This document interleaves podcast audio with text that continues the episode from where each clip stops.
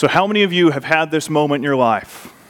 You made a decision, and then, whether it be immediately or right after, these words ran through your head What was I thinking? Anyone ever been there? I know I have. Maybe it was, What was I thinking? Or you made a decision, and shortly after, you're like, How in the world did I get here? You know, was I even awake when I made this decision?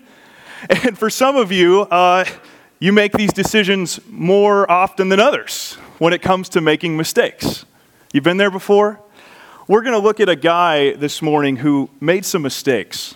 But before that, I, I want to talk about another guy uh, who's still alive, actually. Um, in the early 90s, this man's name was Ron Wayne. His picture is going to come up on the screen. He had a document that he, he looked at and he's like, you know, this might be kind of valuable because it had a few signatures on it. One of the signatures was a guy by the name of Steve Jobs. You heard of him before? All right, founder of Apple. So Steve Jobs had signed this. It was the original contract that started the company Apple in 1976. So Ron Wayne had this document. He's like, you know what? I think I can sell this and make some money. So he sold it for a whopping $500. Then in 2011, it went up for auction again, and he wasn't so excited when he saw that it sold for $1.6 million for that same piece of paper. He made a mistake, right? But for Ron Wayne, that wasn't the biggest mistake. You see, the reason why he had that document in the first place, because his, it was because his signature was on the document. He was a co founder of Apple with Steve Jobs back in 1976. But you're thinking, well, I haven't heard of his name before. And the reason you haven't is because 12 days after fi- founding Apple with Steve Jobs, he started to get cold feet. And he didn't stay, he was looking at it, he's like, I don't think this is going to go anywhere. I don't think there's much value in this thing. I'm getting nervous. I've put some money into this. So, Steve, will you buy my 10% of the company back from me? And so Steve Jobs reluctantly said, Okay, if you don't believe in me, fine, I'll give you $800. And so Ron Wayne was excited. He said, okay, 800 bucks, and made a little money. But being alive today, Ron Wayne, as he looks at his, um, you know, what that 10% would be worth, it's around $98 billion. And if he would have just held on to his stocks, he would be the second richest man on earth. Mistakes. You ever had moments like that? I think for some of us in this room, we have a mistake. Maybe not that, yeah. Maybe not like that. Yeah, yeah. but for some of us in this room, we've made mistakes that we live with every day, do we not? For some of us, they consume us. We think about it all the time. For some of us, we've made mistakes that not only hurt ourselves, but hurt other people, and it affects other people today. How do we live with that? Maybe you're in this room and you're pretty young. You're like, look, I'm 13 years old. I haven't made that many mistakes. Well, I hate to be the bearer of bad news, but you're probably going to make some mistakes. How do you avoid that? I mean, how many of us in this room have thought, I wish I could just go back? I wish I could just go back and tell myself, shake myself, and say, What were you doing? So today we're going to look at a guy who made a pretty serious mistake. And we're going to learn from him what, what can we do to avoid mistakes, but also what can we do after we've made these mistakes? How do we live with them? So if you have a Bible, open up to Genesis chapter 25. We're in Genesis chapter 25. We're going to start in verse 21 this morning. Um, but before we do that, I want to set a little context. If you've been coming for a while, you've heard uh, the sermons have been about this family in Genesis the family of Abraham. And they're no ordinary family, are there? This is a family that God has specifically touched, and He told Abraham, Hey, I am going to do something amazing in your family, in your life. And He even promised Abraham this thing. It was called the Abrahamic what? Covenant. And so God covenanted with, covenanted with Abraham and said, Look, I'm going to bless every family in the earth through your family. Isn't that crazy? I mean, it's, it's, it's kind of, it, for, at the time, you're like, well, that wasn't that big of a deal. But if you really think about what that was saying, is hey, your little family, everyone on the planet for all time will be impacted by this. It's going to be through you. Something amazing is going to happen. I'm going to grow your descendants. I'm going to give you land, Abraham. It's going to be incredible. And so Abraham had Isaac. You've talked about that story. And now we're going to look at Isaac, who had two sons. And we're going to pick up God's working through this family this morning. So if you're with me, it's going to come up on the screen. Verse, we're going to start in verse 21. And it says this And Isaac prayed to the Lord for his wife because she was barren. And the Lord granted his prayer, and Rebekah, his wife, conceived. The children struggled together within her, and she said, If it is thus, why is this happening to me? Let's stop there. Now, I, I'm not pregnant, and I've never been pregnant. I don't plan on being pregnant. But apparently, something was going on where you had two babies, and they were going crazy inside her. And so it, it was enough that she had to go before the Lord and say, God, what, what is going on? And so she goes to the Lord in verse 23, and the Lord answers her. And the Lord said to her, Two nations are in your womb, and two peoples from within you shall be divided. The one shall be stronger than the other, the older shall serve the younger. Verse 24. When her days to give birth were completed, behold, there were twins in her womb. The first came out red, all his body like a hairy cloak. What an attractive child. so they called his name Esau. Afterwards, his brother came out with his hand holding Esau's heel, so his name was called Jacob. Isaac was 60 years old when she bore them. Verse 27 When the boys grew up, Esau was a skillful hunter and a man of the field, while Jacob was a quiet man dwelling in tents. Isaac loved Esau because he ate of his game, but Rebekah loved Jacob. So let's talk about these boys. Esau. Like we said, I don't know if everyone that's your dream of when you have a baby, how it's going to look. But as a man, he's got it going on. And for the older generation, he's more of the John Wayne, Michael Landon type that Esau was. Um, for the younger generation, maybe a Dwayne The Rock Johnson, if you know who I'm talking about. Um, he was the stud of studs. And he grew up to be that kind of man, burly, out hunting kind of guy. My, uh, my dad was an all star athlete growing up. Okay, he was captain of the basketball team, quarterback on the football team, all through high school, college. You know, you go in the garages, all these trophies. And what you think would be any man's dream was he had six sons, all of which are over six feet tall. There's some potential, right? You know, my dad, and when he had these boys, all right, we're going to have a football team, or, you know, whatever. All six boys, we have the hand eye coordination of about a brick. I do not know what happened. I mean, if, you, if one of the requirements for your pastor here was a basketball sports guy, Jared would have failed immediately. do not play sports with my brother or any of us. We are just absolutely terrible, right? Um, but Esau, he was the man's man that every day, that his dad was just like, yes. You know, you, you are, you like hunting, you like stuff. I mean, I, I, could you just imagine the trips they went on? Those hunting trips that Isaac would take Esau. Imagine those conversations that Isaac would have had. You know, imagine telling Esau, Esau, like, you're the firstborn. You, you, you don't understand, like, our family, there's something special, Esau. Like, I wouldn't even have been born. It was a miracle. My mom was so, she was in her 90s, and yet God made a miracle so I could be born. And God promised your grandfather, Abraham, that something was going to happen, Esau. And, and I'll never forget that morning when, when your grandpa took me out and he said, We're going to go sacrifice something. And he started building this altar, Esau. And I looked at him like, Hey, where's the bull? Where's the goat? And your grandpa said to me, He said, No, no, no, you, you are the one. Our God Yahweh has called you. And I remember I was scared, like I just started shaking Esau. But then this God brought a bull and he stopped your grandfather in that moment. You see, Esau, you're special. Esau, you're part of the line. Esau, something's going to happen with our family, and you're the guy. God has covenanted with us. Imagine this bond of father and son. But there's another son. This son's more like my dad's six sons. In the house, crocheting with mom kind of guy. That's the guy. Yeah. I think Jared has crocheted before. You should talk to him about it. Don't tell him I said that.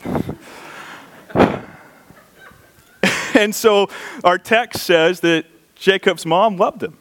He was the kind of intellectual type. And imagine what she would say is she'd be like, you know, Jacob, you're big, brother, jarhead, you know, football type, he's not going to go places. But you're smart. You should be the guy. You know, Jacob, there was this prophecy before you were born, and it said the older will serve the younger. I think that means you're going to be in charge. Jacob, you got to get it.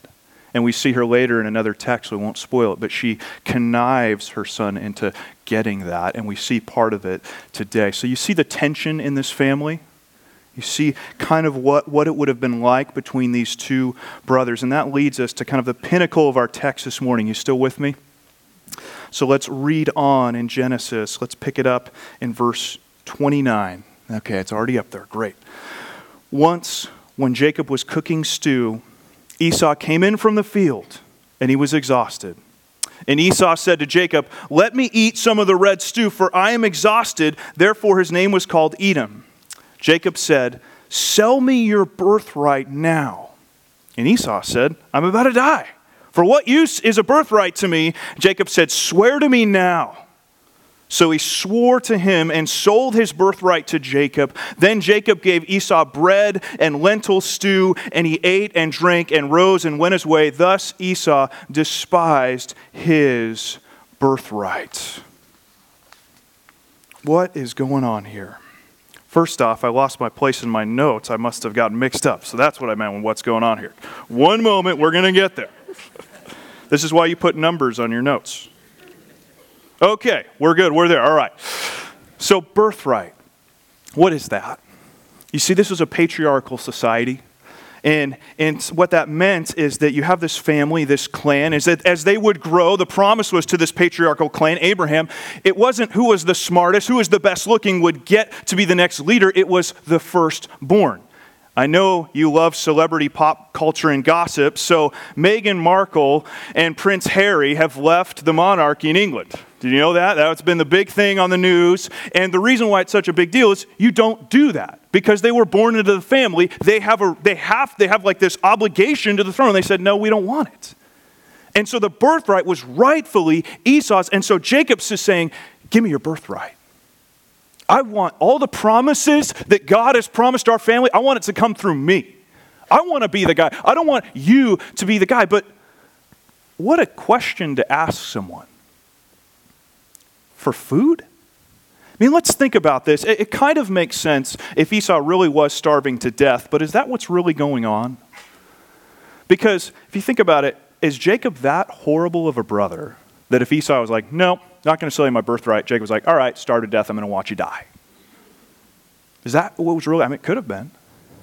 But then if you think about Esau was a stud, Jacob was, you know, he sips tea with his mom.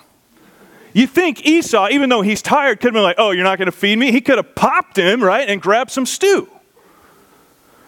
So commentators believe, and I believe that I think this is more a figure of speech. I think this is more of, you know, after church, when you take your kids or your grandkids, you get them in the car and you're thinking about where to eat. What do they say?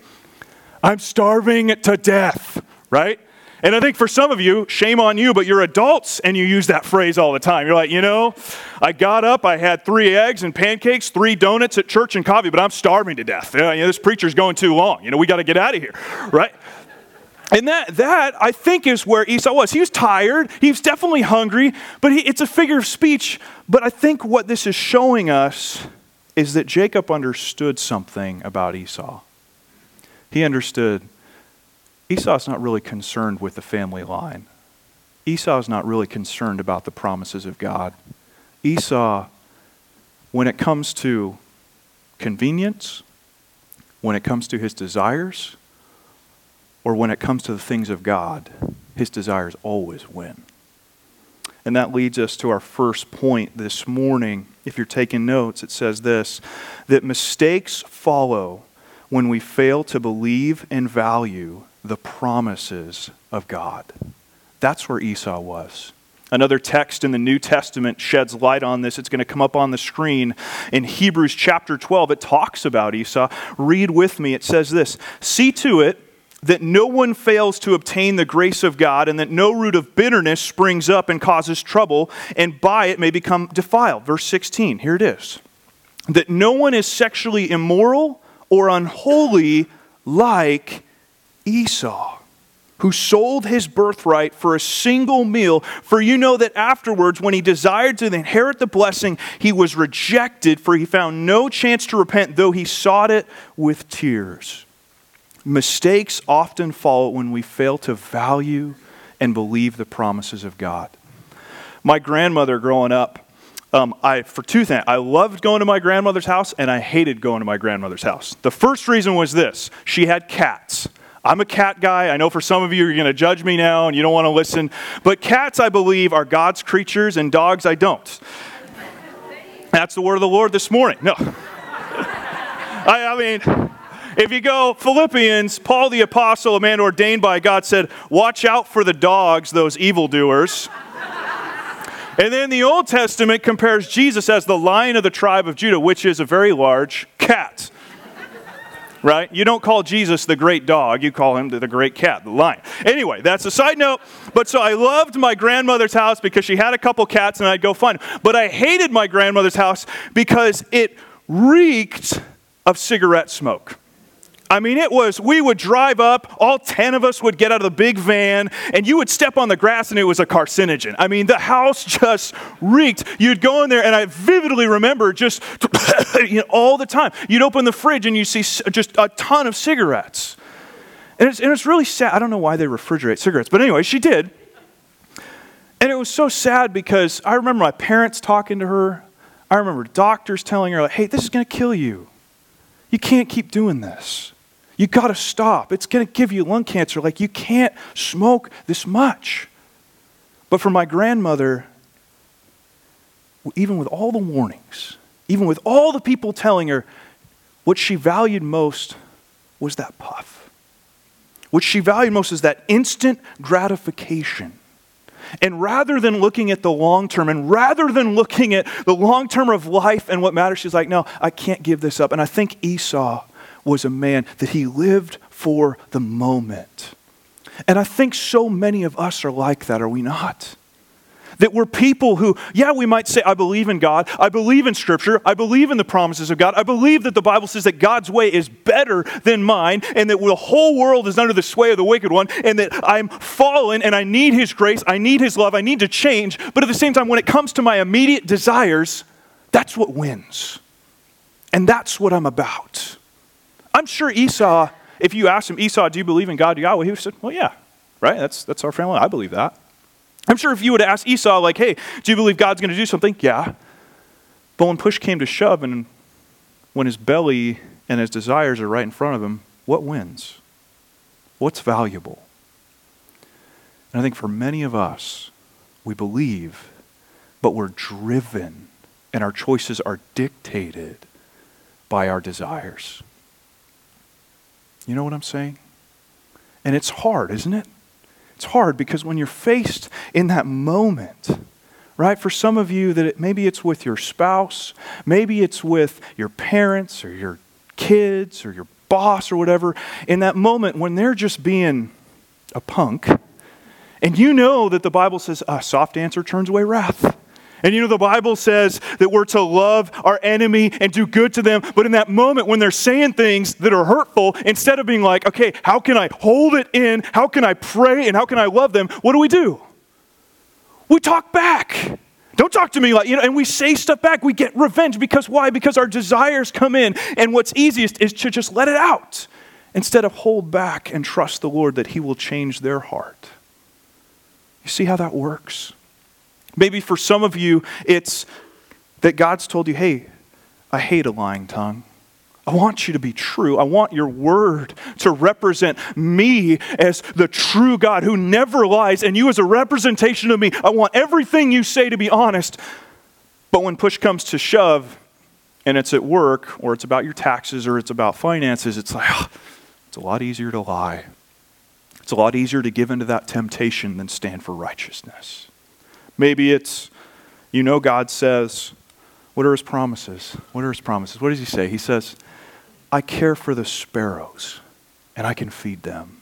the lilies of the field I care for. How much more will I care and for you and provide for you? I've promised that I'm a God who cares, and in my house are many mansions, and I'm never going to leave you. But when our finances come into play, it's so hard not to fudge the numbers on things.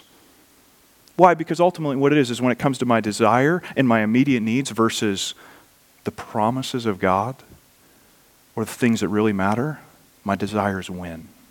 Have you been there? That's where Esau was, and that's, I think, what Jacob knew. Now, Jacob wasn't innocent, Jacob was a liar. He wasn't trusting the promises of God, but I think he believed in him a little bit more than Esau did. Are you here this morning and the trajectory of your decisions in life are more about what's right in front of me, right here, right now, what I want? Or is it more about, God, it's what you want? God, I want to trust in you. I mean, what if Esau in that moment was able to look at the situation? He's like, Yes, I'm hungry. I'm tired. Yes, I want food.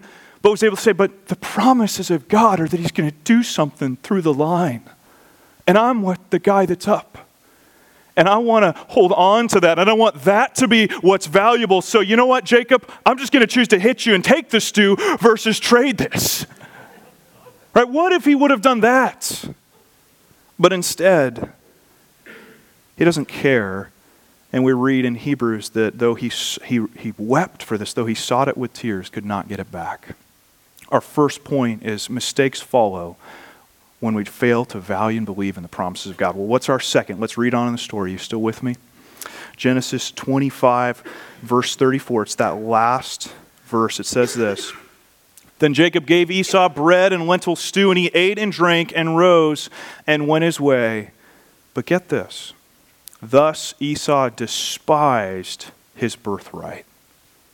The funny thing is, when I read that, you would think the text would say this. Wouldn't you think it says, And he ate and drank and left, thus Jacob deceived Esau, and he didn't get his birthright? Wouldn't you think so? Or that, you know, Esau was really tired and out of his fatigue, he took it not thinking clearly because he was hangry and he just couldn't handle it. But instead, it says, no, no, no. Esau is responsible. And that's what Hebrews says. Esau was an unholy or a godless man. Doesn't that seem kind of weird? Because I read this and Jacob seems like the bad guy. Your brother's hungry and coming back from the field, and you're like, well, give me your birthright. I'm not feeding you. This is our second point this morning is that mistakes hold us responsible no matter what the circumstance. How many of us are people, especially my generation, we just want to shift blame all the time, don't we? Well, you don't know my background. You don't know my parents. My dad walked out on me. My mom mistreated me. That's why I am the way that I am. You don't know how you set us up for us financially. You baby boomers, you got to give us all your money because I'm a millennial and I deserve it, right? You know what it's like being me. You don't know because of this government, yeah, I, I just can't flourish in this. It's their fault. Or, well, it's global warming or climate change. It's that, that's the problem. That's why I am the way that I am. Right? We're a generation that we love to cast blame. Has been going on since Adam and Eve in the garden. We don't want to take responsibility. I had my good buddy in seminary he, uh, I, I didn't know at the time, but he was messing around with a lot of different girls. And he got hired at a church as the youth pastor. And uh, pretty soon into that, uh, it came to my attention that this was going on.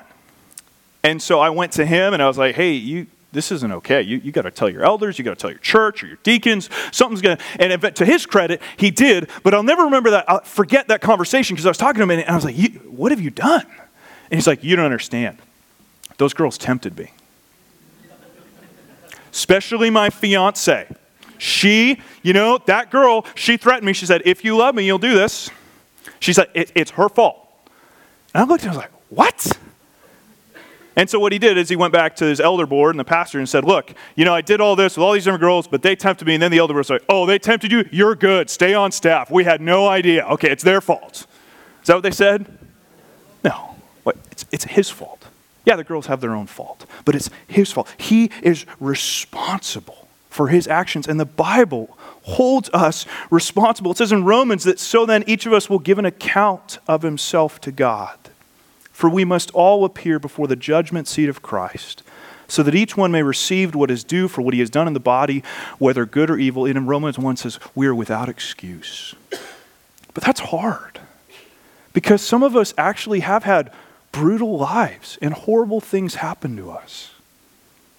And I'm not saying, I, you know, I believe God is gracious, God is caring, and He sees all things. Praise Him for that. So I think He does find compassion towards us with our circumstances, but ultimately, we're still responsible. You know, a lot of the men and women in prison had horrible family lives, but they're still responsible for their actions. And so are we. And so was Esau. What do we do with that? Because there's a lot of us in this room that we've made mistakes. And a lot of us just want to, maybe you've been going a long time and it's just easier to just push it under the rug. Well, I just chalked that up to bad parenting or, oh, my last marriage, you have no idea, right? Or you don't know what that pastor did to me. I mean, imagine if Ron Wayne would go to Apple right now and say, hey guys, look, you, Steve Jobs, bless his heart, rest in peace, but he was kind of a nut. You know, he was hard to work with. I mean, what do you think? I, you would have probably quit too. You think Apple's going to be like, you're right, we're going to write you a check for 98 billion. what are you going to say? It's your fault. You didn't see the value in Apple. You didn't see it. You didn't care. You didn't believe in the vision. You didn't believe in it. And now you've lost it. Jesus said, What does it profit a whole man? For what does it profit a man if he gains the whole world but loses his soul? Don't be the person that lives your life for what is right in front of you. And you go day after day giving into your desires, and that's what dictates everything in your life, and you miss eternity. Guess what? Eternity with Christ is worth a lot more than $97 billion. That's what matters. That is what counts. And so many of us, if you're like me, you live for the moment. As I was preparing this this week, I just, it's hard because I look at my own life and I see so many areas where it's like, no, my decisions are based off of just what I want, how I want it, when I want it. Right? How I talk to people, how I treat people is often based on how I'm feeling, not what God has called me to do, not the promises of God. So, what do we do? Where's the hope? This has been a downer of a message, so where's the hope? If you've made mistakes, is there hope? Is there hope for Esau? Is there hope for us? Well, I want to read a text in Philippians chapter 3. We're going to kind of slowly start bringing this to a close here, but Philippians 3, and I think this verse is our hope this morning, or these verses. 17, brothers, join in imitating me and keep your eyes on those who walk according to the example you have in us. For many of whom I have often told you and now tell you, even with tears, walk as enemies of the cross. Verse 19, here's the one. Their end is destruction, their God is their belly. I think you could say that about Esau. Their God is their belly, and they glory in their shame with minds set on earthly things. People whose minds are set on this earth, what drives their life? Their desires, their belly. What's going to satisfy, satisfy me? That's what Esau was about, and that's what I think so many of us fall into. But here's the hope, verse 20. But our citizenship is in heaven and from it we await a Savior, the Lord Jesus Christ, who will transform our lowly body to be like his glorious body by the power that enables him even to subject all things to himself. Paul is saying, he's like, look, don't live for right what's in front of you. Don't live off of just what you can see. Live for what is unseen, which is Christ. It's not about the finances that are in front of you. It's not about whether you're going to go hungry right now or not. It's not about what you're going through relationally. It's about Him. What's Paul saying? He's like, look up. Look up. Don't just see your eyes fixed on what, what you know, Esau, you just look at him, stew, bread, right? He's like, no, no, Esau, look up, look at the line, look at the promise, look at the covenant, look at what God's going to do. And I think God is calling us this morning, look up. If you're here and you're living in your mistakes, or you have been tempted with different things, or you have mistakes, it's time to look at what really matters Hebrews 12 that talks about Esau. You know who they're comparing Esau to? The person they talk about right before Esau? It's Jesus. And what it talks about is Jesus in the midst of temptation. What did he do? It said, For the joy that was set before him, endured the cross. Imagine if Christ in the Garden of Gethsemane, when he's sweating blood and he's like, God, I don't want to go. And God says, Jesus, I need you to go. What if he's like, Well, what matters to me is right now, and going to a cross does not sound very good. I'm not going to save those people at Bethany Church. I'm not going to save the thousands and millions of people that the cross can do. I just want to live, and I don't want to go. That's probably what Esau would have done. That's probably what I would have done. But he didn't. He didn't. He looked and said, No, I'm looking at what matters. I'm looking at the big picture. I'm looking at the promises of God. I am not going. He didn't do that when he was tempted by Satan in the wilderness, right? What did Satan say? Jesus, you can have it all now. Jesus, you hungry? Here's some bread. Jesus, you want the glory of man? Throw yourself off of this and show them that you're God. You could have it now. You don't have to go to the cross. And she says, No. I'm standing for what's right. I'm going the extra mile. I'm not stopping because this is what matters, not my immediate desires to gratify them. That's not what I'm about. That's what we have, and that's what we need to look to when we make our decisions. We need to be people who look to the cross of Christ before it's too late. My grandma died of lung cancer. It was too late. She ignored the warnings. Wonderful woman. But she ignored and didn't care about what really mattered. Let's not be those people. Let's be people that look to Christ, our victor, the one who has paved the way. So, a couple application points before we close so we go eat. First application is Do you value the promises of God? Do you know the promises of God? Do you read your Bible? so you can hold it close and know, wait, this is the truth that dictates and guides my life. Like the psalmist David could say, Your word is a light unto my path. Your word, I love it. I adore it. I want to meditate on it. Is that us? Are you holding on to the word of God? Because if you're not, every decision you make will just be the wisdom you get from this world and based on your own desires and cravings.